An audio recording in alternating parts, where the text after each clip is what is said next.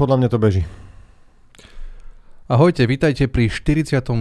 podcaste Jano a Jano. Ja sa volám Jano Machajov, proti mne sedí môj kamarát. Jano Gordulič je jeho kamarát, asi jediný, ale stále zostáva. S inými nenahrávam podcasty. No. No, a všetci, všetci dvaja to počúvajú, takže... Včera som sa stretol s niekoľkými ľuďmi, a dvaja z nich mi povedali, že počúvajú náš podcast. Ja som stretol jednu, jednu tvoju kamarátku u Adamka na škole a povedala mi, že počúvala náš podcast. Tak, to sa mi že... stalo prvýkrát v živote. Takže ďakujeme vám veľmi pekne. Ten človek, uh, nejdem zverejňovať jeho meno, ale je že veľmi normálne, že dôležitý človek v slovenskej hoaxovej dezinformačnej scéne na tej dobrej strane. Uh-huh. A normálne, že, že vraj predčerom si vypočul, že tri naše diely po sebe. Okay. To už normálne, že existuje človek, ktorý bingeuje Jano a Jano. Čo Mohol že... by sa z neho stať patr Patreon, keby ano, chcel. Tak ako z vás, e, mnohých ďalších, pretože naozaj rekordný týždeň sme zaznamenali, traja noví Patreoni. Mm. A chcem sa hlavne poďakovať človeku menom, pamätáš si jeho meno? Uh, pa- Ten taký čo sme ho dodrbali. A pamätám potom, si, pamätám nie, si. Chcem sa, áno, presne, chcem sa poďakovať človeku menom Michal Tonček, ktorý e, nám jednorazovo poslal 10 eur a potom sa odhlásil. Neviem, či to ináč takto funguje pre vás ostatných, myslím, že sa to ska- skásne raz za mesiac, takže ak sa prihlásite 15. a odhlasíte 23., tak ste nám nič neposlali, alebo teda overte si to. A Michal Tonček, toho sme dodrbali, že sa hneď aj odhlásil a on sa potom prihlásil naspäť a pravdepodobne tento mesiac a každý ďalší bude jesť o asi 4 výfonky menej, takže prepáč, ale verím, že ti to vynahradíme hlad a zimu uh, svojimi krásnymi hlasmi. Vy ostatní, ktorí ešte nie ste Patreonmi, veľmi nás potešíte, ak to urobíte. patreon.com lomeno Jano a Jano. Vy ostatní, ktorí sa s nami chcete skontaktovať, napíšte nám na jano.jano a jano.sk. Ja už si prepnem Gmail, aby to nebolo, že, že označ e, ako prečítané a pošli do labelu Jano a Jano, kde som našiel teraz 5 mailov a ja vám za to ďakujem. Jano, aj ty by si mohol občas odpísať. Ja viem, ale čo sa mi stalo, že ty si mi posielal username a heslo na ten, na ten POP3 server ty si si ho a ja samozrejme som si ho dal samozrejme do nezapísal. password manažéra hneď ono, ako ano. to robím aj ja. A... Keďže si píšeme cez signál a kvôli našej spoločnej paranoji to máme asi 13 sekund, sekundové mazanie správ, tak mi to zmizlo proste. Takže... Dobre, tak mám ti čo, vygenerovať nové heslo. Potrebujem to znovu, hej, mm-hmm. to heslo. Dobre. A tretia vec, um, ja som si čokoládu, prepačte. Tretia vec je to, že toto je vlastne prvý diel nášho podcastu, ktorý robíme druhý diel nášho podcastu. O, áno. Chápeš? Čiže to bude Vojna 2. Ja som ešte chcel nejaký... Napísal niekto, že nechce vojnu? Uh, nie, nie, práve že napísal jeden, čo nepochopil to celé, že áno, chcem druhý no. diel o vojne. Uh, to takže... sú tí moji, čo som hovoril, že majú napísať, keď chcú. Ja, tak vidíš, metieš ľudí a potom to takto dopadne, takže ten mail sme dostali, ale Jana zase odpisuje na Instagrame, to som chcel povedať na Facebooku, takže keď nám ide odpisuje na Instagram a Facebooku a je to nudné a nudíte sa už len pri treťom slove, tak to som ja neodpísal. A keď to je jednoslovné, že díky, tak to je Jano. No ale to je stihne, sa nudiť. A nestihneš sa nudiť hlavne. Dobre, poďme na to. Minule sme sa bavili o vojne, pamätáš sa, kde sme skončili? Mohli sme Vieš čo, sko- skončili sme, že sme hovorili o siahodlho si mal také prehlásenie o hybridnej vojne uh-huh. a rozprávali sme sa to o tom, že nepodoba. tá sa niekedy môže obrátiť aj, aj proti tebe, o, akože keď uveríš vlastnej propagande. Áno, to, to, bola to jedna sa vec. vlastne deje, tam sme teraz. Tam sme, tam sme teraz, hej, Putinovi zhorel most a tvári sa, že sa vlastne, vlastne sa viac menej nič, nič nestalo. Áno, myslím, že teraz, teraz som si dočítal článok, že akože ruské médiá riešia, že uh, je to zlyhanie jednorázové ano, toho, to že, sme čakali, je to upláca, akože, že úplatky uh, tej stráže, ktorí strážia most, zle skontrolovali kamión, ktorý bol nabombovaný a tak ďalej a tak ďalej. Čiže to sme dali, hej? To sme, to sme rozprávali, no a mnoho vecí sme, skončili sme s tým, že máme napísaných dosť veľa vecí, o ktorých sa ešte môžeme rozprávať, no a Dobre, dve veci sa, sa ťa musím opýtať, lebo neviem, odkiaľ som si to vymazal. Jedna, no. že hacking Operation Technology som hovoril, že hakovanie továrni a elektrocentra... Roz, rozprávali sme o tom, ako sa nejakej neznámej tajnej službe podarilo hacknúť iránske centrifugy. to áno. Sme, o tom sme sa rozprávali. Dobre, takže takéto veci, to som, neviem, či som dokončil. Uh, ja by som ešte túto, to, pri tomto sa zastavil, teda tej hybridnej vojne má rôzne súčasti. Jedna je samozrejme tá mediálna, čiže máte svoje skupiny, ktoré píšu tak, ako potrebujete. Mm. Kedy si to bolo, z lietadla sa vyhadzovali plagátiky, nejaké rádiostanice, vlastne celú studenú vojnu vysielalo nejaké rádio Slobodná Európa aj našim smerom a potom sme mali celé rušičky na to, aby to tu ľudia nechytali. A Uh, okrem iného teda sa robí aj toto, čo napríklad bolo presne ten Irán a Rusi, myslím, že v roku 2020 alebo 19 alebo 18 vyplí nejakých 20 alebo 30 tisíc ukrajinských domácností kievských od elektriny, myslím, že na druhý sviatok Vianočný a Urobili to tak, že sa nabúrali do nejakých úplne že vzdialených, e, cez vzdialené pripojenie do počítačov, ktoré ovládajú normálne, že elektro, e, elektrocentrály a podobne. A bolo to akože normálne existuje na YouTube video, ako sa proste týmci, čo, to men, čo sú tam v tej elektrocentrále pozerajú, ak sa im hýbe myš a vypína im jednotlivé mm-hmm. tie, uh, tie zariadenia. A teda, že toto sa bude diať a toto je tá vojna, akože je fascinujúce, že koľko má odnoží tá vojna, že teda naozaj to, čo my vidíme, sú tanky, rakety, bombardovanie civilistov tam v tej aktuálnej vojne, ale za tým sa dejú proste strašné veci ďalšie a to som už myslím, že tiež spomínal, že je to oveľa, oveľa, oveľa, oveľa lacnejšie, že naozaj jedna tá raketa, ktorú oni vypália z tých lepších, nejaký ten Iskander, je na úrovni toho, že za to vieš 3 mesiace viesť veľmi slušnú dezinformačnú kampaň alebo sa hekovať do zariadení Hey, ale, ale nakoniec, keď chceš niečo dosiahnuť a nejaké víťazstvo, niečo získať a tak ďalej, tak proste potrebuješ aj tú, tú, tú reálnu silu. Jednoducho, akože, vo, vojna sa nedá vyhrať len hybridnou vojnou. To, a, to, to, to je napríklad tá vec, že, že čo sme sa bavili, že, že ten sebaklam a klam, a ktorý prerastie až do sebaklamu, naozaj niekde niekto tomu Putinovi, a asi to muselo byť viac ľudí, povedalo, že natrebme sa tam a oni sa nám tam vzdajú a budú sa tešiť, že sme prišli. Naozaj, mm. že veraj toto sa tam udialo reálne, že tam bola tá situácia, že naozaj si myslela časť vedenia Ruska, že, že keď sa tam vovalia tí vojaci, tak tam proste veľa im začne pomáhať automaticky a že majú to nachystané a tiež sa tam hovorí o nejakých ukradnutých peniazoch, ktoré mali ísť na propagandu, kupovanie si spojencov v tej krajine, rozvracanie spoločnosti a toto sa neudialo nakoniec. No hej, akože evidentne tam to, toto zohralo rolu aj, aj v tom úvode, však uh, to hovorí aj o tej stratégii, ktorú použili vlastne, uh, keď, keď je rovnaká ako použili údajne v, pri obsadzovaní Afganistanu, nakoniec aj Československa, že si mysleli, že obsadia hlavné mesto, mm. lebo aj v Československu v 68. proste obsadili letisko ako prvé v Prahe, hneď tam prišli výsadkári a hneď obsadili jednoducho dôležité miesta vládne, mm, chytili vládnych televíziu. predstaviteľov a už sa to zosypalo ako domček z karát, predstaviteľia boli mm. unesení a jedno s druhým, už to proste išlo a, a nemal kto veliť armáde a tým pádom nedošlo ku konfliktu. A oni tento istý scenár chceli zopakovať zjavne znovu, len niekto bol na tom letisku pripravenejší ako, uh, ako To každopádne, teraz je veľmi zaujímavý rozhovor v časopise Time, ináč keď mi niekto viete odporučiť, kde si môžeme rýchlo kúpiť aktuálny časopis Time, ale už to asi nestínem s eh, generálom, alebo teda respektíve Ty ano. si kupuješ ako tlačené, fyzicky tlačené som, časopisy? Ale vidíš, to ma nenapadlo, že by to mohlo byť online. Podľa mňa to niekde bude online. Mi to, teraz normálne to vypadlo na 10 sekúnd, že existuje internet. Uh, je tam rozhovor s šéfom ukrajinských ozbrojených síl, s generálom, ktorého meno si samozrejme nepamätám, ale uh, týpek tam uh, hovorí, že normálne, že toto, že, že, že mali že dve úlohy, Jedna bola, že v žiadnom prípade nesmie padnúť Kiev um, mm-hmm. a druhá bola, že, že vieme, jak sme na tom a že uh, pustíme im čas územia, bude to bolieť, ale že normálne, že to bola vraj stratégia, že, že roztiahneme ich, nech sa potiahnu dovnútra do územia a že potom ich začneme márovať a že keď nebudú stiať zásobovať. Že normálne, že to, akože vedeli, že nemajú proste šancu nejak akože všade ich zastaviť a všetko to ustať a že normálne bolo toto, že, že to, že oni sa dostali tak rýchlo a tak ďaleko tí Rusi, takže naozaj bola ukrajinská stratégia a oni čakali, kým sa im strečnú tie zásobovacie línie a potom... potom ono, takéto, takéto geniálne ťahy generálov sú podľa mňa úžasná téma, ktorá Uh, ukazuje, že, že jedna vec je mať tú logistiku, techniku, armádu, ale takéto jedno rozhodnutie, napríklad veľmi, veľmi podobne to bolo v Rusku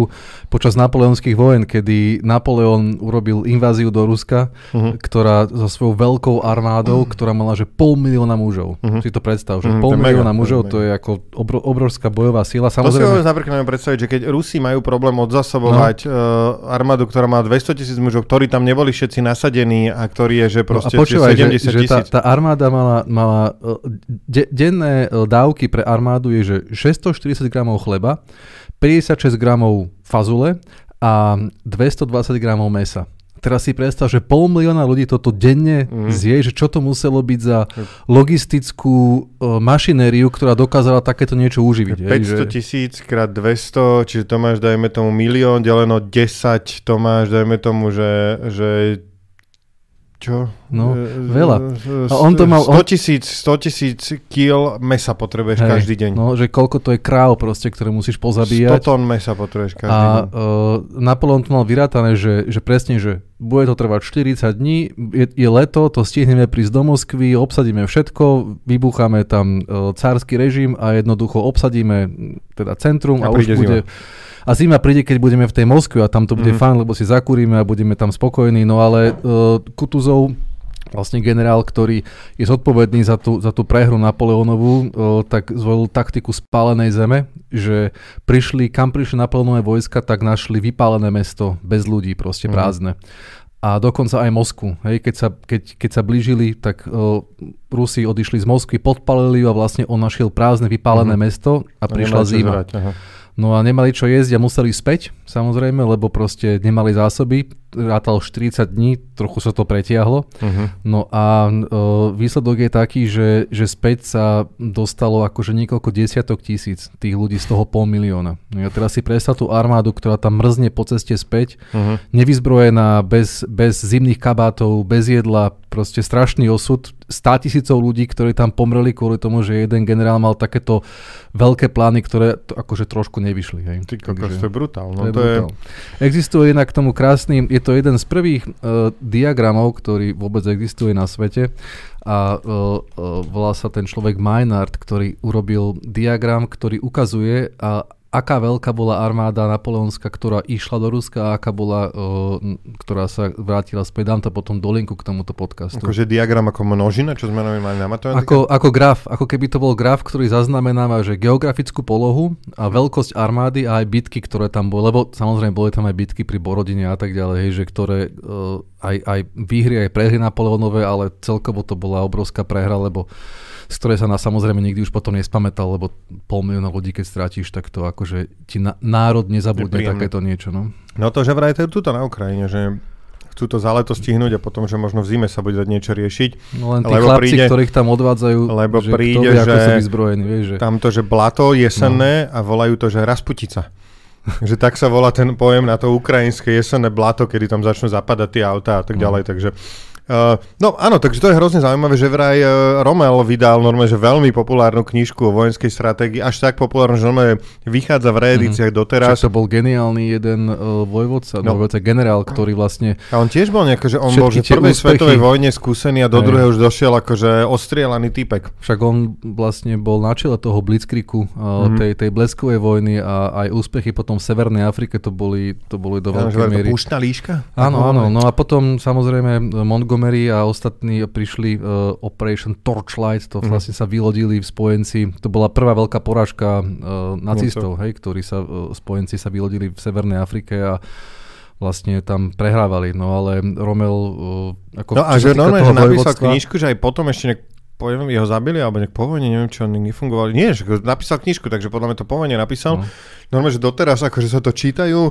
Došiel som na to tak, že v, niekde na Twitteri v diskusii proste niekto, že že ako z Romelovej knižky, a že aké Romelové mm-hmm. knižky. A, takže toto je ináč hrozne zaujímavá vec, lebo pre mňa je vojna úplne cudzia, že teda naozaj som si išiel, že veľa oborov, riešim počítače, mama ma brala do divadla, kultúru mám trošku načatú, um, viem niečo o jazykoch, o fyzike, o chemii, ale že normálne, že existuje obrovská oblasť, kde sa proste rieši vojna. Uh, neviem, či odoberáš na inst- uh, v Twitteri Trenta Telenka, ktorý proste uh, ruský novinár, ktorý teda je, myslím, že neviem, kde žije, niekde v Európe a celkom odborník na vojnu. A prvé tie dni vojny bolo, že, že uh, palety, palety, sledujte palety proste. A teraz ukazoval, že pozrite, ako americká armáda paleťákom naklada do lietadla veci, pozrite, ako Ukrajinci paletami z vlaku pred, predávajú veci, skladajú, nakladajú. A že, a potom ukázalo, že Rusov, čo majú že rakety zabalené v nejakých drevených bedniach a že viete, čo toto znamená? Že nemôžete to nabrať paleťakom a naložiť všetky tieto veci. Mm-hmm, že musia to, rukami, každú krabicu musia chytiť dvaja ľudia a proste preniesť tam a tam, že, že ak to riešia Rusi takto, že to sú v prdeli, že nemajú šancu proste, že, že to zásobovanie je pomaly tá logistika a normálne dával za príklady, že, že za koľko dokážeš proste naložiť vojenské lietadlo, keď to máš na paletách a za koľko, keď to proste máš v nejakých krabiciach neštandardizovaných a, a to isté z vlakov, že to vlastne pre preklada, že z lietadla do vlaku, z vlaku do skladu, z, zo skladu do tanku a tak mm. A, a proste, že, že on má vlastne prvýkrát po rokoch donútil sa proste zamyslieť nad nejakou že logistikou vojny a že čo paleta, paletový vozík dokáže urobiť v tom, že ty nemôžeš postupovať, keď tam proste nemáš tie rakety, keď ti to, že teraz tiež nejaký vojak z Rus, nejakého ukrajinského tanku hovoril o nejakej ofenzíve a že oni išli a že mali, že 9 alebo 10 tých, e, tých e, striel v tom tanku, takže že my sme išli, za 4 minúty sme vystrojili 9 rán, otočili sme sa s tankom a išli sme sa vrátiť si mm. zobrať ďalšie strelivo, že, a proste takto, že tam riešili tie, neviem, či to bolo nejaký Berďansk alebo taká nejaká proste Inak mnohokrát to sú takáto, takáto séria drobností, ktoré vojny vyhrávajú, že to sa nezdá, že to je dôležitá inovácia, ale v tom ako dlho, dlho, dlhodobom mm. dôsledku, že je to o, niekedy dôležitejšie takéto veci ako, ako nejaká skvelá zbraň alebo výborné dielo alebo a niečo. to môžem povedať, že vo všetkom podľa mňa. Ja si myslím, že to nie je len vojna, ja som to zažil v Uh, napríklad, keď sme písali seriál televízny, že teda mm, ja som napísal nejaký scenár a teraz máš, že tam naozaj, že potrebuješ dobrý scenár, dobrých hercov, dobrého kameramana, dobrú produkciu, pekné štúdio a, a to sa musí dať dokopy. A ty teraz vlastne si povieš, že rekvizitár, že urobme, alebo teda scenograf takto, takto, že nemáme peniazy, dajme to také lacnejšie, teraz trošku horšie to vyzerá. Mm. Teraz herec úplne, že nedá tomu všetko, čiže mali by sme si dať skúšku, nestihne sa dať skúška, stretnú sa až na placi, nevie až tak dobre texty. V scenári ja tam niečo napíšem, proste nejaké veci a teraz rekvizitár povie, že to neviem vyrobiť takto, vyrobíme to takto lacnejšie, potom režisér povie, nestihli sme to až tak natočiť, poďme zrýchlime to a urobíš príliš veľa týchto, tam je nejaký kritický počet týchto ústupkov, uh, je na to krajšie slovo, ktoré si neviem teraz spomenúť. Uh, a a je to zrazu na hovno. Mm-hmm. A to mhm. je presne, čo aj že to v, v každej oblasti, v každej práci a takisto predpokladám vo vojne. No určite, lebo záleží na tých drobnostiach a napríklad sú také malé vynálezy, ktoré akoby aj spojence počas druhej svetovej vojny umožnili uh, také, také nečakané, že proste lepiaca páska. Hej, že vymysleli, uh, skú, niekto skúšal, myslím, že urobiť nejakú lepšiu optiku, ktorá nebude vyrobená z, zo skla, ale z nejakého niečoho iného a vymyslel omylom nejaké lepidlo, ktoré zistil, že proste sa z toho robí dobre duct tape, uh-huh. akože duct tape, lebo že odpudzuje vodu ako pierka uh, kačky. A vlastne... Nie, to není tak. To áno, sa poprvé sa to áno, nevolá a, duct tape, to že, sa nevolá duct tape ako kačka. A že proste to, nevolá to tak sa funguje. To tak, nevolá sa to ale duct tape, to sa volá duct tape, čiže d u c t a duct je e, vývod, napríklad keď ti kúrenie ide, to sú tie kolena, tie rúry a tá páska bola pôvodne, ona ešte je zrobia z iného možno, materiálu. Možno je viacero príbehov. A, na, nadpojíš dve tie kolena a oblepíš toto páskou, to je nejaká proste kúrenárska páska a že duct je vývod no, proste, no, ale či je to, dymový, je, je, alebo... je to jedna z vecí, ktorú vytvorili Žiadne v tomto pierka, čase. hneď to zabudni, to je hoax. Čo Pozriem si to. Pozri si to a tá páska sa volá... Možno existuje viacej príbehov o duct tape. To proste... ďalší vynález je guma napríklad. Čo uh, ktorý, ktorý vlastne... Guma? Uh-huh, ako, kaučuk ako, bol, ne? Hej, len problém bol ten, že, že uh, v prvých rokoch druhej svetovej vojny Japonci obsadili všetky ostrovy, kde sa kaučuk ťažil mm-hmm. z tých stromov, takže museli vymysleť synteticky, ktorý mm-hmm. sa dal vyrábať o mnoho väčších množstvách a tým pádom vedeli strašne veľa vecí vytvoriť uh, z, z, z um, vlastne umel, umelo vytvorenej hmoty, čo predtým nebolo mm. možné. Hej, to bolo prvýkrát, kedy sa niečo takého dalo vyrobiť. Čiže to je kopec drobností, ktoré potom umožňujú to, že tá armáda vie lepšie vyrábať náhradné diely a lepšie jednoducho fungovať. Hej. A tiež kalašníkov, to je že zbraň, ktorá zabila najviac ľudí zo všetkých zbraní na celom svete. Hej. Lebo že je Funguje jednoduchý, áno, áno, že jedno, nie fakt ako, že je že tak jednoduchý a, hmm. a tak spolahlivý, že naozaj, že proste Američania mali nejakú sériovú tú M4A1 a viem to iba z Counter-Strike, takže ale... Uh, a že vraj sa im to zasekávalo v boji presne, že púšna búrka, neviem čo, a Rusi, že ten Kalaštiko, že proste preto aj v Afganistane všade proste veľmi populárna zbraň. Jednoducho sa, videl som proste týpkov vo Vajrede bol veľký článok niekde proste v Afganistane, že typci proste vyrábajú normálne, že si zlomíš kalašníkov a on zobere do zveráka a proste vybrúsi ten ti ten diel a ten si tam dá, že... Videl som aj také fotky ruských odvedencov, ktorí majú v rukách kalašníkovi, ktoré boli pozvárané, alebo nech, nechcel by som mať taký kalašníkov v rukách, ktorý mi dajú no, v dnešnej dobe. Hej, fotky že... ruských odvedencov tiež tým opití ľudia a toto no. akože, ale tak čo urobíš? Ne, že som na tým rozmýšľal, že odvedú ťa, proste nevyhneš sa tomu, ne, ja by som sa tiež, že nadrbal by som sa, že úplne by som sa ožral, že hneď keď, keď, keď nemáš prostriedky, jednoducho, že nemáš peniaze, aby si to uplatil alebo niečo, tak to musí byť, že vieš, že, že to je, že tak si na 50% mrtvý. Tak šr- no. Schrödingerov život, že no, som aj mŕtvý aj živý. Tam myslím, že uh, sa rátalo, ja som videl nejaké čísla, bolo tam, že 20% uh, z tých 300 tisíc, čo chcú odvieť, že 20 až 30%, že, nie, áno, 20 až 30%, že zomrie a uh, a že ne, a ďalší nejakých 40% sa zraní. Hej. No, ešte som chcel rozprávať o jednej veci, ktorá ma úplne fascinuje dlhodobo a to je akože skočíme od Ukrajiny a od Ruska niekde úplne a to je rímska armáda. Uh-huh. Akože rímske légie, lebo vlastne oni... On, Počkaj, on... začneme ešte rímsko ríšo, prepač. Predtým, okay. ako začneme rímsko ríšo, dneska som chytil mm, u mami v detskej izbe nejakú veľkú mapu sveta a tam som sa prvýkrát pozeral, že rímska ríša a že ona začala, že 753 pred našim letopočtom. No, to bolo a, Ríma. A skončila, že 458 po našom letopočte. To bolo, že nejaký, alebo tak nejak 453. Úplne, no, že, sa... nejakých 1200 rokov. No, no, no. Oni sa... 1200. Hej, hej. No a uh, si zober, že, že prečo to bolo možné, že vlastne zažila takú obrovskú expanziu a sílu a jediná odpoveď je, že armáda. Hej, akože ne- neexistovalo ako inžinierstvo, to ako boli schopní vlastne ten svet riadiť svoj, e, aj správa samozrejme mm. toho, toho dobitého územia, ale armáda bola kľúčová a, a kľúčový človek, ktorý, ktorý to spôsobil je proste politik, ktorý urobil, že dobré zákony, ktoré... Cicero. Uh, uh, nie, Cicero bo, nebolo to. Flavius Bernardicus. To Gaius, Gaius Marius. No, a on robil, že nejaký no, to bude. Hej, výborne. Máš hlboké znalosti z dejín Ríma. A on proste urobil reformy, ktoré... To Gaius to aj niečo znamená? Gaius je kresné meno. Mm, ale nebol. A, nie, nebol Gaius. Asi nebol neviem, Gaius. to neviem. Možno, že tam, tam sa na to pozerali inak ako my. to presne, že som myslel, tam bol úplne v pohode, že tento typ, že má ženu, ale je aj Gaius. Voláme ho Gaius. a uh, urobil reformy, kde umožnil do armády vstúpiť aj chudobným ľuďom, mm-hmm. kde proste urobili z kariéry v armáde vec, že keď si 16 rokov slúžil v armáde, mal si tam tú kariéru, tak potom si dostal pozemky, hej, že mm-hmm. si mhm. sa mohol z tej chudoby vlastne vykúpiť to, tým fungovaním v armáde.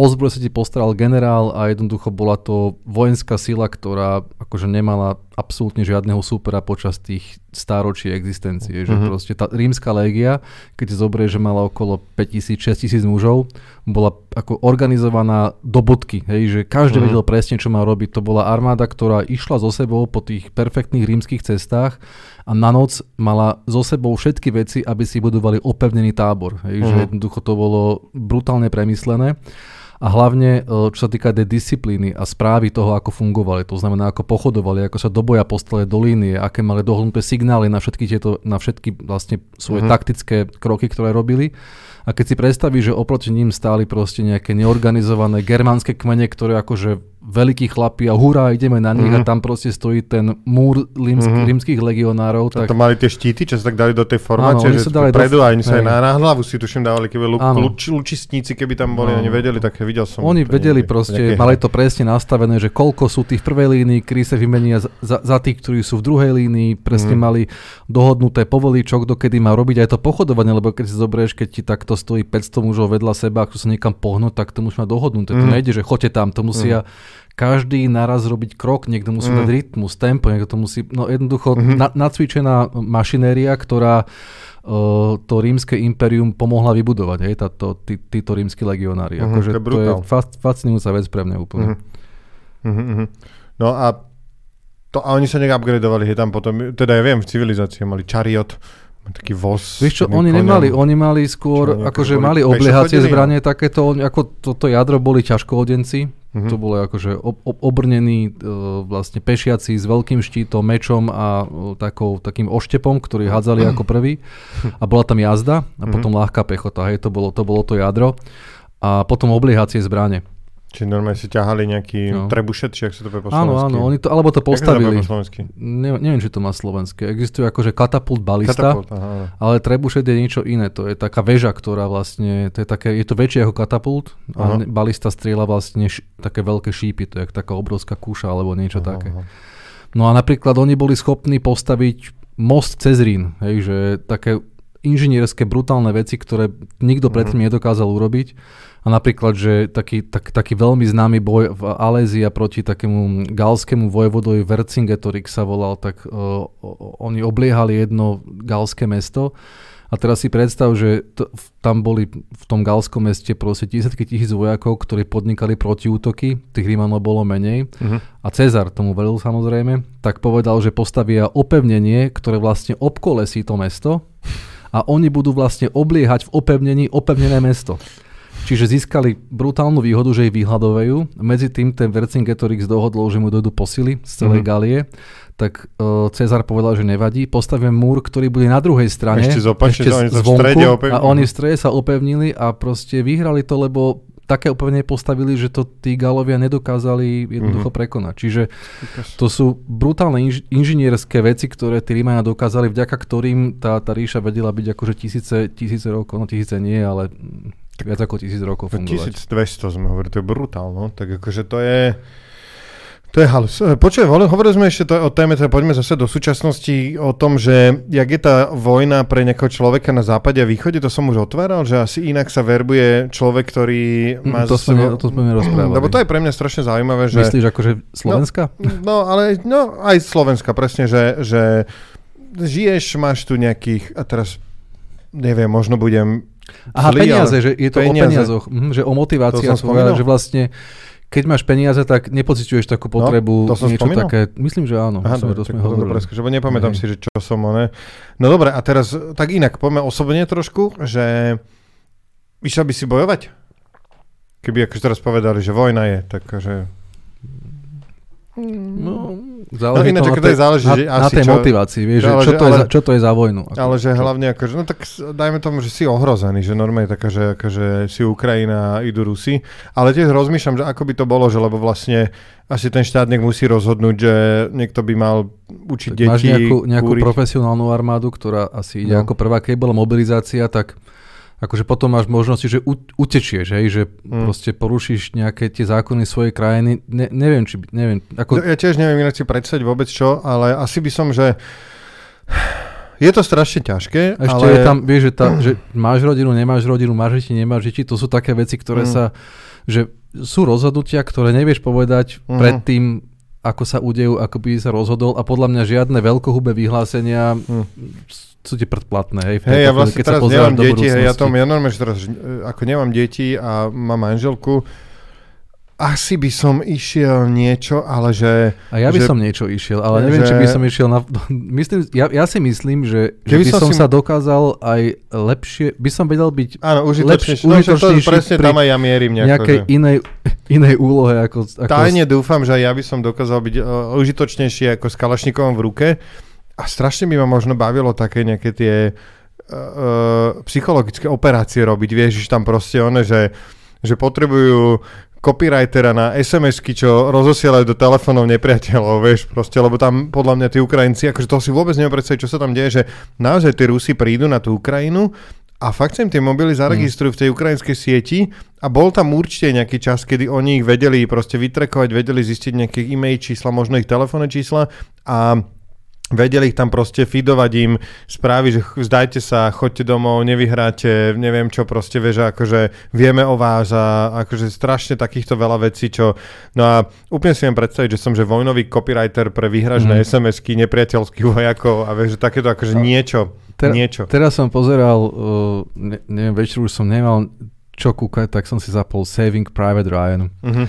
A tam je taká scéna, kedy oni sú v nejakom kostole v noci a je to také patetické trochu a nikto nevie, ten ich kapitán, že kto to vlastne je. Hej? Šéf tej skupiny, ktorá vedie Tom. Hanks, hej, kto, mm-hmm. ktorého hrá Tom Hanks. A nikto nevie, aké mal povolanie a ani odkiaľ je, on to tak tají a majú také stávky, že, že majú, majú bank, ktorý on tak povedal, počka, že je ten film, nejaký... že idú zachrániť nejakého vojaka áno, a musia ho dostať áno, preč, že niekto dostali rozkaz a nepovedali im k tomu viac, hej? Tak...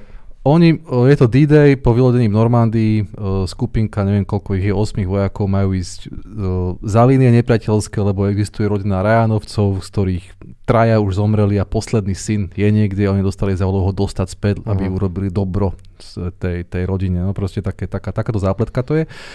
A oni teraz uh, hádajú, že ako má povolanie ten ich uh, veliteľ, ktorý je akože takticky brutálne dobrý, hej, že uh-huh. ich per, parádne vedie, veľmi mu dôverujú a tak ďalej. V jednom momente vyplynie, že je to učiteľ anglickej literatúry. Uh-huh. Oni sú z toho úplne šokovaní. Ja som teraz tak rozmýšľal, že, že, že ako sa postaviť takéto situácii, keď si povolaný, alebo keď...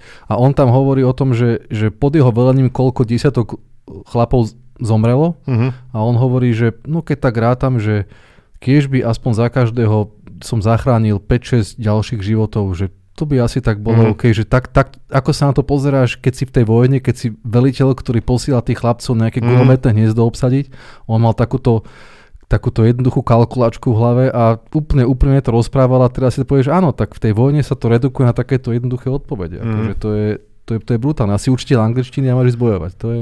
No, to je náročné. Tak to musí byť halus. No takže no. proste ja by som tam niekde, akože, fakt necítim to úplne nejaký, že, že vedel by som byť užitočnejší a hlavne to sme sa s tebou bavili, že musia to byť tí vojaci, že 20 roční mladí, aby sa stiahnu. To sme sa no však, ale si zober, kto by nás, nás chcel akože na fronte, však my, my sme no, tak, sta, uh, Rusko, Rusko, videl si tých ľudí proste, čo tam sú. Takže, tu chodte, uh, No. Takže asi niečo takéto by som sa tlačil. Uh, ani vojenský umelecký súbor by ma asi nezobrali, že neviem na nič hrať. Takže, no, tak ty by si robil stand-upy, čo? Po, po, na frontovej línii. To, počia, to by som, ako, to by som bez Monroe problémov išiel, lebo normálne to sa v Amerike sa to robí a je to ako keby česť pre tých stand-up Hej. komikov. Že tak potom ma zober, ja ti budem robiť zvukár. Veľakrát chodia akože stand-up komici do Afganistanu, do Iraku boli, že za, zabávať tých vojakov a tak dokonca Louis C.K. má v seriáli, ako tam ide a neviem, sa tam, niečo sa mu tam stane, doháda sa, alebo tak, že normálne má tam čas natočenú, ako je niekde v Iraku, myslím. Uh, Dobre, tak teraz ty môžeš vyťahnuť nejakú tému, čo máš ešte? Uh, ja som chcel povedať o tom, keď, keď sa rozprávame o tom, že ten Gaius Marius vymyslel perfektnú vojenskú reformu, tak ďalší, ktorí, ktorí vymysleli takúto vec, ktorá zmenila úplne ako funguje armáda, boli Francúzi, ktorí vymysleli počas francúzskej revolúcie. To bol, to bol prvýkrát, kedy štát vlastne vznikol, ktorý zvolili ľudia nejaký, a ktorý bol ako reprezentantom tej moci ľudí a úplne sa zrušila tá, tá štruktúra, ako to fungovalo dovtedy, lebo dovtedy armáda bola armáda šlachticov, ktorí boli povinní svojmu kráľovi, keď on zavolá ísť do vojny a mhm. doručiť mu svojich vojakov. No lenže vo francúzskej revolúcii zrušili šlachtu. To proste neexistovalo. Takže tam vzýšla otázka, že kto teda pôjde bojovať a oni vlastne vymysleli ako prvý uh, vojenskú povinnosť všeobecnú mm. vojenskú povinnosť a vytvorili vlastne prvú takúto akože ľudovú armádu, čo bola úplne, úplná, úplná zmena, lebo dokázali mobilizovať obrovské množstvo vojakov, o mnoho viacej ako tie, tie, tie staršie, konzervatívnejšie armády. A znamenalo to samozrejme to, že ich potrebuješ cvičiť a tak a vlastne vznikla tak celá táto mašinéria toho militarizmu, ktorá odtedy existuje, dovtedy to bola vec vlastne kráľa, šlachticov, nejakých žoldnierov možno a tak ďalej. A mm-hmm. čiže, čiže to, bolo, to bola, to bola dosť, dosť veľká zmena. A tá, tá idea vlastne zmenila o, spôsob je fungovania to, vojny. Je to málo. Ja napríklad som vždy som opovrhoval armádu a že v štát mať armádu a to sú, že a strašne sa mi doteraz sa mi to zdá, že strašne veľa vyminutých peňazí, že tiež je, je, no. v na to si povinný, tuším, 3% HDP dávať na armádu. Uh, to je strašne veľa. To je Hej. strašne 3% HDP je obrovské. No ja som sa pozeral, u nás miliónov. je to, že, že asi tretina z toho, čo sa dáva na, na že zdravotníctvo alebo školstvo. Že, asi zober, že to je strašne, no. strašne veľa peniazí, no. ktoré idú na, na službu, ktorú možno za ľudský život nebudeš potrebovať. Hej? Mm, a potom a, ale zase ale... Keď ten jeden krát budeš potrebovať a nemáš ju, tak ano. potom akože môžeš už nepotrebovať hej. ju nikdy. Hej, to je pravda. Takže je to hej, proste brutál. Mm, a tak si to vlastne uvedomiť, že čo s tým, ako to vôbec poňať, že či máš tú armádu, ale zase čo chceš riešiť, keď to proste nemáš podložiť nejakou silou a a vieš, že proste ako, to, ako by mal byť ten princíp, že či sa majú krajiny vyskladať všetky Európske únie na nejakú poriadnu jednu armádu, čo ich bude chrániť všetkých, spoliehať, že sa nepohádajú, vieš, alebo že... Ale aj to bude znamenať, že musí mať nejakú svoju vlastnú. Áno, a môžeš mať to... oveľa menšiu, keby mala, že EU celá nejakú proste jednu, že máš svojich 500 tisíc mužov, 800 600 miliónová Európska únia, či koľko je tu ľudí, tak akože 300, tak akože vedia vygenerovať pol mega armádu. Hej, no. A musí, alebo by sme sa museli všetci dohodnúť, že od teraz nebudeme bojovať. To je to do, dobrý plán, ale asi neží, tam bude veľmi realistický. No ale moja milovaná téma, ešte by som sa pozrel na tie armádne technológie, a už som to načrtol trošku z s tým, eh, tými SMS-kami, dajme tomu, že čo sa deje, potom naozaj sa deje. Bola taká krí, kauzička pred x rokmi, že uh, vyšlo najavo, že strava má nejakú akože možnosť verejne proste ukazovať, kade ľudia chodia behať a bicyklovať a podobne. A že normálne mm-hmm. akože proste nepriateľa čekovali amerických vojakov niekde, boli, okolo, že okolo v Afganistane, miesta, v Afganistane, neviem kde, proste presne okolo prázdneho miesta na Google mapách zrazu do kolečka behali nejaký proste x ľudí a, a ty si nejak vedel, že tam je že tam je americká základňa a proste zrazu si videl, že koľko približne ľudí tam chodí behať a ako často, v ktorých časoch chodia behať a vedel si z toho zistiť strašne veľa nejakých uh, SIGINT, Signals Intelligence a, a toto sa volá, že OSINT, aj to som to myslím, že spomínal, že Open Source Intelligence. Teraz som pozeral na Twitteri, že typek uh, že Rusi dali minútu a pol video, vzlietne stíhačka, zbombarduje niečo, pristane. A typek, že vzlietla z tohto letiska z dráhy číslo 5, potom letela na západ, potom tu, prvé rakety vystrelila tu, druhé rakety vystrelila tu, normálne, že koordináty, screenshoty z map, všetko, akože, a to zistil z 1,5 minútového videa amatérsky analytik na internete. Čiže... Teraz som akorát čítal článok uh, takého analytika, kde sa rozprával o tom, že či Putin teda tú jadrovú mm-hmm. použije alebo nie a bolo to o tom, že no, keby ju chcel použiť, musí spraviť toto, toto, toto a toto. Na všetky sklady sú namierené proste satelity, ktoré by to zistili okamžite, že sa tam niečo deje a že jednoducho nie, nie je možné ani takúto vec uh, úplne v najutajnejšom režime u, urobiť bez toho, aby sa o tom dozvedelo hmm. niekoľko hodín dopredu veliteľstvo tej, tej druhej armády, za ten čas si môžu zatelefonovať, počúvaj, neblbni, my urobíme to isté. Hej, že jednoducho už sa začne vyjednávať a takéto veci sa nedajú urobiť, že slačíš gombík. Hej, že hmm. jednoducho ten svoj je tak prepojený, tak rovný, že neurobiš také veci. No a to je brutálne, že a to je len jedna z tých vecí. Potom druhá vec, spomínal som, asi tu naozaj som teraz veľký fanúšik Starlinku. A, ja, že, že Star Wars som sa zlákol, že nie, čo sa nie, stalo. Vlastne, vieš čo, Star Wars som si skúsil pozrieť, sorry, malá odbočka, úplne som natrafil nejakých pomsta klonov alebo niečo A to také. nemôžeš toto, to sa ma spýtaj, že čo máš pozrieť a ako prvé. A dvaja roboti sú v kozmické lode a rozprávali sa ja, mm-hmm. že mhm prečo by sa roboti rozprávali, by si posielali dáta cez Aby si to počul proste, proste vieš, a, ty pozeráš ja, ten film. Ja nebudem pozerať film, kde sa roboty rozprávajú, proste keď si môžu posielať gigabity dát za sekundu a proste, že sa na to, vypol som to, už som si to nikdy nezapol, takže, uh, takže tak. Uh, ale že teda, že to je úžasné proste tá technológia, ktorá je, že naozaj, že oni im vypnú mobilné siete, bla bla bla, všetkým odpočúvajú teraz Elon Musk im pošla, ale neviem, že on hovorí, že doteraz nás stála podpora Ukrajiny 300 miliónov dolárov. Takže neviem si to predstaviť, že ako keď jeden ten kit stojí 350 alebo 400 dolárov. Mm-hmm. A, čiže čo im dal, že 100 tisíc tých kitov a proste to by stalo tých 400 miliónov alebo neviem, no 100 tisíc tých vecí by musel, to im nedal podľa mňa tých toľko kitov, že dali mi ich podľa mňa 10-15 tisíc, ak vôbec, ale, ale je to hrozne zaujímavé, že proste teraz bola napríklad kauza, že Uh, Ukrajinci postupujú dopredu a že začal sa im strácať signál na Starlinku a že proste začali vypadávať, že nemali velenie, nemali kontakt a že bolo to preto, lebo Uh, Starlink uh, blokuje prístup na ruských územiach, aby Rusi to nemohli používať a oni tak rýchlo mm-hmm, dobili tie ruské blízko, územia, ne? tak rýchlo dobili tie ruské územia, že ešte nestiel Starlink zistiť, že už, sú, už to zabrali Ukrajinci, môžeme to zapnúť, že tie jednotlivé bunky, čiže je to akože brutál zaujímavá tento rozmer toho boja, že tá elektronická warfare, tí Rusi s tými telefónmi, neza, ne, častokrát nezašifrovanými, nejakými Ukrajinci nahrávajú tých rozhovorí s, s mamami, s priateľkami, vieš, akože normálne pravidelne to zverejňuje nejaký kanál, že o čom si tí Ukrajinci volajú, či Rusi volajú domov a proste o tom,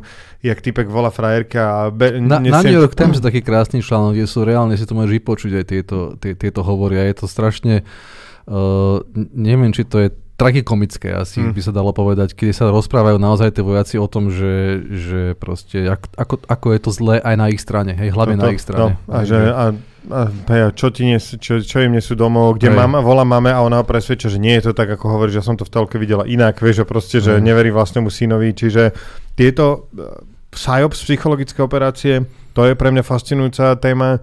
Uh, OSINT, Open Source Intelligence, čo všetko ľudia dokážu zistiť z veci, ako je uh, od flight radaru počnúť cez voľne prístupné nejaké Maxar fotky, ktoré dávajú uh, satelitné a Teraz sa niekto riešil, že nejaký človek proste zistil z týchto satelitných fotiek toto a toto a toto a že predstavte si, čo musia mať tie armády potom, keď oni vedia, vedia zistiť ľudia na internete, že toto a a naozaj, že teda vďaka Bohu tá Ukrajina má proste podporu celého sveta a všetky, všetky satelity sú namierené tam, takže, takže mm, je, to, je to strašný rozdiel, čo sa teraz deje, ako sa bojuje. A teda ešte k tomu generálovi, že vraj ďalšia vec, čo on urobil, že zmodernizoval tú ukrajinskú armádu podľa vzoru na to, že on teda bojoval aj že v 2014 uh, Debalčevo, že nejako bol vtedy akože strašne veľa vojakov tam zomrelo vtedy, keď ich tam Rusi napadli a on vlastne sa vtedy tá Ukrajina trošku uvedomila, že tak toto sa už nesmie druhýkrát stať a normálne, tých 8 rokov spolupracoval, chodil na školenia na to, bol proste e, súčasťou je NATO jednotiek a podobne že, že postupne stúpal v tých ranks, išiel naspäť do školy, tam sa ešte doučil. A že pretvoril tú armádu na ten NATO systém, že na ten najmodernejší, ktorý vlastne je, na rozdiel toho ruského, kde mm. oveľa viac majú voľnosti vojaci, že, že začnú teba strieľať v ruskej armáde, ty musíš zavolať veliteľovi, že strieľajú na nás, čo máme robiť a že títo majú oveľa viac ako keby, že na jednej strane, že uh, slobody, že, že majú právo za, uh, opetovať palbu všetkým, čo majú dostupné, na druhej strane to znamená, že ten vojak preberá viac zodpovednosti, na tretie, a to znamená, že ten generál alebo tí vyšší veliteľa majú menej zodpovednosti, že teda uh, vieš, to je ruská armáde tam je, to je, podľa mňa, to je presne to hovorí o tom, že aký tam musí byť veľký strach, že čo by sa stalo, mm. keby sa my dovolili našim vojakom, aby mali takéto množstvo autonómie. Mm. Či by náhodou všetci nezdrhli odtiaľ. Že, Vieš že... asi nemyslím. Akože úprimne môžeme sa baviť o tej slovenskej armáde, robiť si srandu. Ja som bol nejaký akože pred pár rokmi a teraz tu to expertízu úplne, že ma vysmejte za ňu, ale nakrúcala televízia Jojči z um, armádou Slovenskej republiky um, reláciu, kde akože poslali 8 celebrít na vojenský výcvik. Všetci ľudia, ktorí sme stretli, boli že normálne, že kvázi dobre zaplatení, namotivovaní, mali a teraz hovoríš o slovenskej armáde? Áno, hovorím o slovenskej armáde. Okay. A boli to teda samozrejme takí akože že elitní vojaci, s ktorými sme sa stretli, že týpek akože mal, že ja som bol na výcviku SAS v Británii a potom ešte mám nemecké špeciálne jednotky a neviem čo a že, že v Británii sme boli, že mesiac vonku, nebol som doma, kúpal som sa v potoku, holil som sa mm-hmm. nožikom a varili sme si veci, čo sme našli a že mal som na kurze prežitia vo voľnej prírode mesiac a, a bol že veľmi namotivovaný, veľmi akože taký, že že som odchádzal s tým, že normálne som typkovi ďakoval, že počkaj, že som rád, že som ťa stretol a že som rád, že máme tu niekoho, že keď bude hey. prúser, tak tam nebudem musieť ísť ja, že Ale ja som ako chcel ty. skôr povedať o, o tej ruskej armáde, Aha, že, že vieš, že, mm. že keby nemali taký vertikálny mm. ten systém, že, že či náhodou by to tá armáda jednoducho, uh, lebo na to, aby si fungoval tak, ako tieto západné armády, potrebuješ vysokú motiváciu, ano. vysokú profesionalitu, musíš vedieť, za čo bojuješ, prečo bojuješ mm. a aby si tam vložil tú dávku svojej vlastnej kreativity a a, a, a proste a vôbec to robil, hej, kde mm. išla tá druhá armáda, to nemá, ona, oni, oni musia tam ísť. Mm. To je aj ten veľký rozdiel v tej motivácii, ktorý môže byť, teda asi aj je tým kľúčovým faktorom, prečo jedni vyhrávajú a druhí prehrávajú, hej, mm. že jednoducho tá strana, ktorá nemá motiváciu, zákonite je na tom, je na tom zle a horšie. Uh, no. no to si viem predstaviť, akože áno, že keď ťa krajina naženie do nejakej vojny, kde ti akože povedia, že sú tam nacisti a možno majú dosť dobre vymytý mozog aj, aj, akože aj dlho im to vydrží, že uh, mať vymytý mozog v zmysle musíme urobiť tento preemptive strike, lebo ináč je ohrozená naša rodná zem. Aj keď a to vlastne nemusíš mať vymytý mozog od Moskvy. Po, e, po, počas pred prvou svetovou vojnou, tak tí, tí ľudia, ktorí rukovali, keď bola mobilizácia, tak sa tešili na vojnu. Hej, si mysleli, že to bude vec, že na Vianoce sú doma, hej, keď, to, mm. keď, to, keď to v auguste vypuklo tá prvá svetová vojna, lebo dovtedy vojny znamenalo, že tu sa stretneme, tu budeme bojovať, tu je nejaká jaza, tu je nejaká pechota a bojovalo sa vlastne o, o, v bitkách, ktoré buď sa hneď vyhrali, alebo prehrali. A potom čo, ako sa vzdal ten druhý? Ako no, mal celú armádu áno, tam áno, hej, ale trvali proste jeden deň, to bola mm. bitka alebo dva dní, hej, ktorá proste vyhrali, prehrali a je to vybavené. A počkaj, to akože po, potom čo oni povedali? A prvá svetová je... vojna bola iná, pretože... Takže, čo potom, potom povedali, že a toto územie je vaše a proste už to bolo ich, hej? A no bolo tých bitiek viacej, hej, ale neboli to také bitky ako počas prvej svetovej vojny, kedy jednoducho tie armády si vyvinuli také obranné zbranie uh-huh. a útočné, že takáto vojna nebola možná, lebo vznikol ťažký gulomet, vzniklo presné a účné delostrelectvo, vznikla inovácia, ktorá sa nezdá, e, ale zmenila tú vojnu, pretože vznikol ostnatý drôt, uh-huh. ten predtým nebol známy ako, ako vec na, na, na obranu. A toto všetko dokopy stvorilo to, že tí ľudia pochopili, že musia, že nemôžu ísť bez hlavu na nepriateľa, ale potrebujú viesť zákopovú vojnu. Mm-hmm. Tak sa zakopala jedna strana a druhá strana a jednoducho sa to pretiahlo na konflikt, ktorý sa nedal vyhrať. Hej? Že si zober, že naozaj neexistovali tanky, letectvo bolo v úplných začiatkoch a tam chlapi stáli oproti sebe v zákopoch a nevedeli dobiť jeden e, územie druhého bez mm. toho, aby mali nejaké ťažké straty a tie straty boli brutálne. Napríklad si zober, že uh, neviem, či to bol Verdun, alebo, alebo ktorá, uh, ktorá veľká uh, bitka prvej svetovej vojny, tak tam za, uh, nie Soma to bola, alebo Verdun teraz, neviem, jedna z nich dvoch, tak za jedné, prvý, prvý deň ofenzívy si zober, že tam zomrelo 27 tisíc ľudí. Hej, že prvý deň. Uh-huh. A to boli také ofenzívy, že, že keď Nemci začali nejakú, nejakú veľkú bitku, tak vystrelili 100 tisíc granátov za hodinu. Hej, delostreleckých. Tak si teraz predstav, že aká to bola obrovská sila. A niekedy desiatky tisíc ľudí uh, vystrelili do útoku a dobili územie, ktoré malo, že 10 km štvorcových mm. a na tretí deň boli späť. A takto tá vojna vyzerala proste neustále. A aj preto tá prvá svetová vojna sa hovorili, že bol mlinček na mesto, že to bola najbrutálnejšia vojna, ktorá bola. Druhá bola úplne iná, lebo existovali tanky, lietadla, už, mm-hmm. už, tá, už tie obranné mechanizmy boli o mnoho účinnejšie. Vlastne tank bol uh, predstavený v posledných rokoch prvej svetovej vojny a akože nezamával tým úplne, ale mm-hmm. bol to vecou, ktorá tým spojencom umožnila prelomiť aspoň tie línie uh, tej Nemecka a ostatných krajín. Čiže tá prvá vojna bola úplne brutálna. Akože to bolo najhoršie miesto pre vojaka, kde byť podľa mňa v dejinách vôbec. Hej. To je, to je strašné. To je strašné, pretože keď tam zomrie 27 tisíc ľudí, a teraz pozrie 27 tisíc, každý koľ, je nejaký iný zober, že človek, koľko, každý... bolo, koľko bolo zranených, hej? 27 tisíc mŕtvych, ano, tak zranených je, je proste... Ďalších 50 no, tým pádom, ale a pod toto, a teraz akože, a z toho zranených, z tých ďalších tých 50 zranených je 25 ťažko, že nemáš hej. nohu, nemáš oko, zašívajú ťa si proste úplne možno a teraz, dobre, tak teraz takýchto ľudí je, že 40 tisíc, dajme tomu, že ťažko zranených a mŕtvych. A teraz na každý má rodičov, partnera, neviem, čo to normálne zasiahne, že krát 3, krát 4, dajme to máš 4, 5 najbližších ľudí, že no dajme krát 4, máš že 160 tisíc ľudí za, zasiahnutých, za, zasiahnutých tou vojnou a tým, čo sa stane. A naozaj proste, akože neviem, kam týmto mierim, ale iba tak akože na zamyslenie, že každý ten človek má, že proste rodinu, nejakú, a to nesol si tam tu nejakú peňaženku, Hej. tieto pánky, to spodné prádlo a teraz vlastne mal nejaký vybudovaný život, aj keď mal možno 17-18 a stihol si vybudovať veľké hovno, že proste prešiel školu, ale niektorí, nie, niektorí možno hej, a niektorí mali lásku a niektorí možno uh, ich zaujímala veda a mohli vymyslieť nejaké brutálne veci a niektorých proste zaujímala hudba a mohli zložiť nejaké diela a mohli urobiť, vieš, že niektorí možno boli no, lekári a starali sa o ľudí, mohli byť a, a že to je brutál. To je proste... To je jazva, ktorá ako, ako že nezmizne v tej spoločnosti, však celá tá generácia po vojne hej, bola tým zasiahnutá a aj napriek tomu, že po roku 1918, že jak sa snažili, tak sa snažili, vznikla ďalšia mm. vojna proste o 20 rokov. Že mm. to je, to je hrozné, že, že to ľudstvo jednoducho uh, ne, ne, nevie si pomôcť v niektorých situáciách. Mm. A napriek tomu, že nikto to veľmi nechcel, že sa snažili proste ako, ako, ako mohli, lebo však ten Chamberlain keď aj urobili Mnichovskú dohodu, oni akože chceli zachrániť mier a ta, hmm. ten hlavný argument bol preto, aby sa nezopakovalo no. to, čo bolo počas tej no, prvej no, vojny. Nemáš, lebo... Nikto tak Hitler tú vojnu chcel, očividne.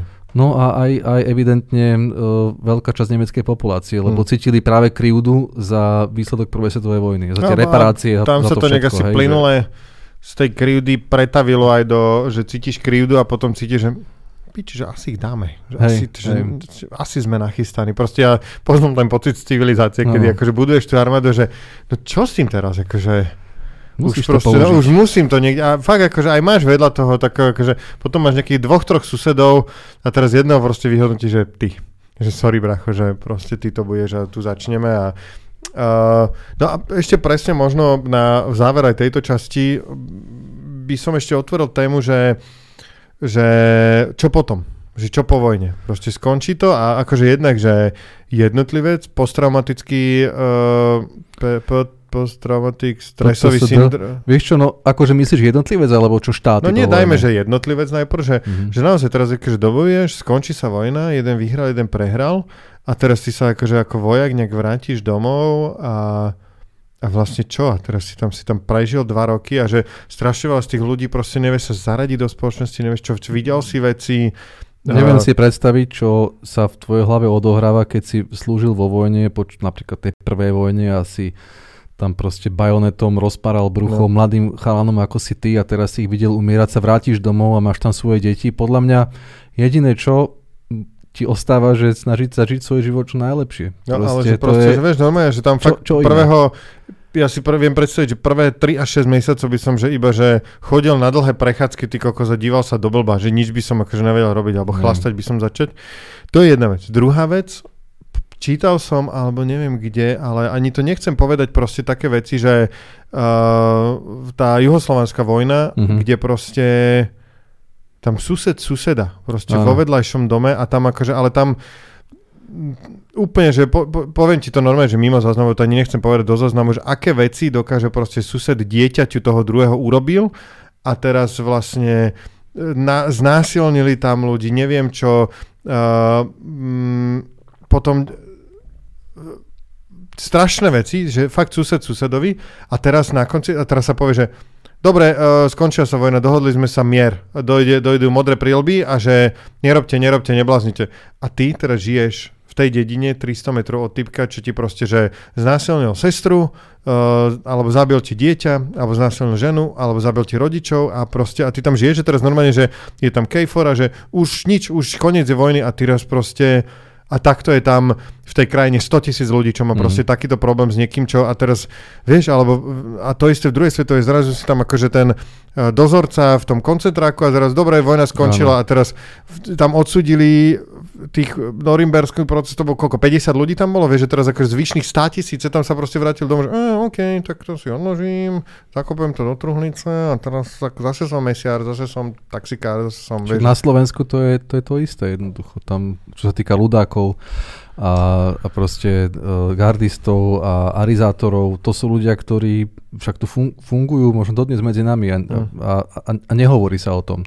A je to o tej sile tej krajiny, ako sa dokáže vysporiadať s týmto, s týmto odkazom a podľa mňa kľúčom k tomu je vzdiel- vzdelávanie a to sú veci, ktoré nemôžu uplynúť, myslím si, inak ako časom a obmenou generácie. Ako vieš si predstaviť, že, že sa ne. niektoré takéto veci vyhľadia a napríklad medzi tými Rusmi a Ukrajincami, že koľko generácií bude trvať, kým, kým tie pohraničné krajiny, e, e, pohranič, pohraničie zase sa začne vnímať Vieš, nejako, áno, na jednej strane sa hej? môžeme všetci tváriť, že vlastne, sorry, taká bola krajina, tak sa to vtedy riešilo, bola vojna, bolo toto.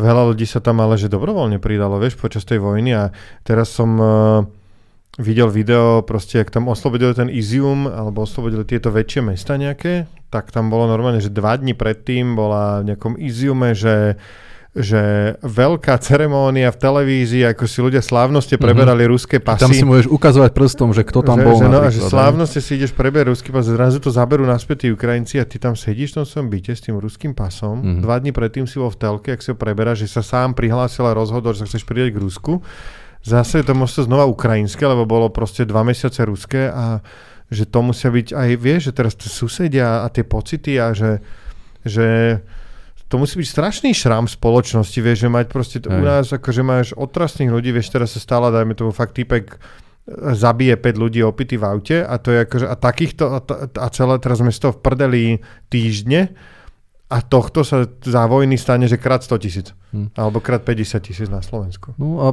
preto, že toto si všetci uvedomujú po tej vojne, tak robia všetko preto, aby sa to nezopakovalo a uh, ľudia boli v tom mimoriadne úspešní, uh, čo sa týka toho, ako dokázali urobiť mierové usporiadanie krajín po vojne. Hej, lebo aj, aj, no poprvé im to veľmi nevyšlo, mm. ale po druhej svetovej vojne určite, lebo mm. však uh, bolo to proste 70 a doteraz ako Európa, vojna, vojna tu nie je jednoducho, no keď akože samozrejme teraz nenatáme tú, tú poslednú, ale napríklad aj po napoleonských vojnách nastal Viedenský kongres prišiel v roku 1815, uh-huh. Mhm. nastalo mierové usporiadanie, kde si povedali, že základ, základom bude, že mier bude dovtedy, dokedy ani jedna veľmoc v Európe nebude mať uh, silu, aby porazila dve iné.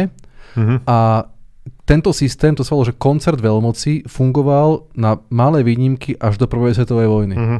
To znamená, že, sa, že, že v Európe neboli veľké vojny, boli také malé, keď sa bojovalo o, o vznik Nemecka a Talianska a tak ďalej, ale, ale veľké vojny neboli, lebo ten systém bol tak dobre vybalansovaný, až nakoniec to nevydržalo po, uh, v, tom, v tom roku 1914.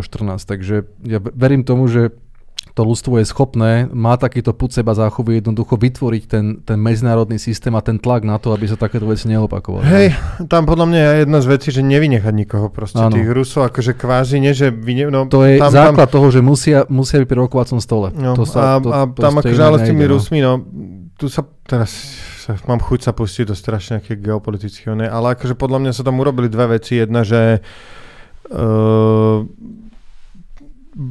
neboli pri tom stole ako keby nezosúľať, nepodarilo sa nám zobrať ich na tú spoločnú loď, že zosúľadte sa s nami, že nemôžete mať ty kokos povedzme si úprimne, že jedného prezidenta 16 rokov, že to asi smrdí niečím, že to není to kompatibilné s touto demokraciou a na druhej strane uplatili tú Európu. To je úplne jasné a to, je, to ja považujem za jeden z dôvodov, to je, to je chyba, z dôvodov toho, čo sa stalo. To je chyba že, nás, že to je chyba nás. To je, to je Británia, Unia, no. to je Taliansko, to je Nemecko. Nemecko no. no akože, ale počkaj, Nemecko je, že áno, to je, Nemecko je to, samozrejme Schröder je toho najväčším príkladom, e, člen predstavenstva Gazpromu, ale naozaj tam Británia, Londýn im pral peniaze, tam predávali im domy, nikdy žiadne background checky, zakladanie firiem, to je v, Londý, v Británii si firmu založíš bez akýchkoľvek background checkov. Uh, to isté Taliansko, kde tam proste vznikali uh, z ničoho nič, vznikali firmy importujúce plyn za ultra nízke ceny a teraz nevedel si, čo je za tým, odkiaľ vedia takto nakúpať ten plyn, ale všetci s nimi obchodovali, lebo mali nižšie ceny vlastne a tam, tam okrádal, uh, okrádali sa Rusi sami seba, exportovali to za uh, interné ceny a proste s tým uplácali nejakých talianských politikov. V Prahe ruská ambasáda s 220 diplomatmi proste s nezmyselným počtom, kde Praha to tolerovala, vieš, akože strašne veľa. U nás bolo tiež 40-50 ľudí na ambasáde, čo akože reálne tam na iných je 12, vieš, že, že a tvárime sa, že to je v pohode, že to sú diplomati a tak strašne veľa takýchto vecí. No, ale... Teraz tú skladačku vidíš spätne, úplne mm. presne. Ale... A to je, hej, to je, to je... ako sa vraví, po bitke každý generál. Tak. Dobre, to bolo milé aj tentokrát. E, ja si myslím, že náš čas sa naplnil. E, verím, že sa počujeme opäť o týždeň. Zatiaľ nám kľudne pošlite peniaze, budeme to opakovať dovtedy, kým vás nebude tisíc. A patreon.com lomeno Jano a Jano, keďže pri 17. Patreonovi Jano spustil áno, web stránku, áno, môžete áno. sa ísť pozrieť na janoajano.sk. Je taká jednoduchšia zatiaľ. Je tam jeden nápis, ale Takže, už, už vzniká v zákulisí. Mm, neviem, Oslovil som web designérov a, a o, o, optima, to bude drahé. Tak, grafikov a to bude drahé. copywriterov. Takže ďakujem, že ste nás počúvali. My tam sa pre vás veľmi dobre vysielalo. Verím, že sa počujeme opäť o týždeň uh, s ďalšou témou a my sa na to budeme tešiť. Ja som Jano Gordulič. A ja som Jano Machaj. Ahojte. Čaute.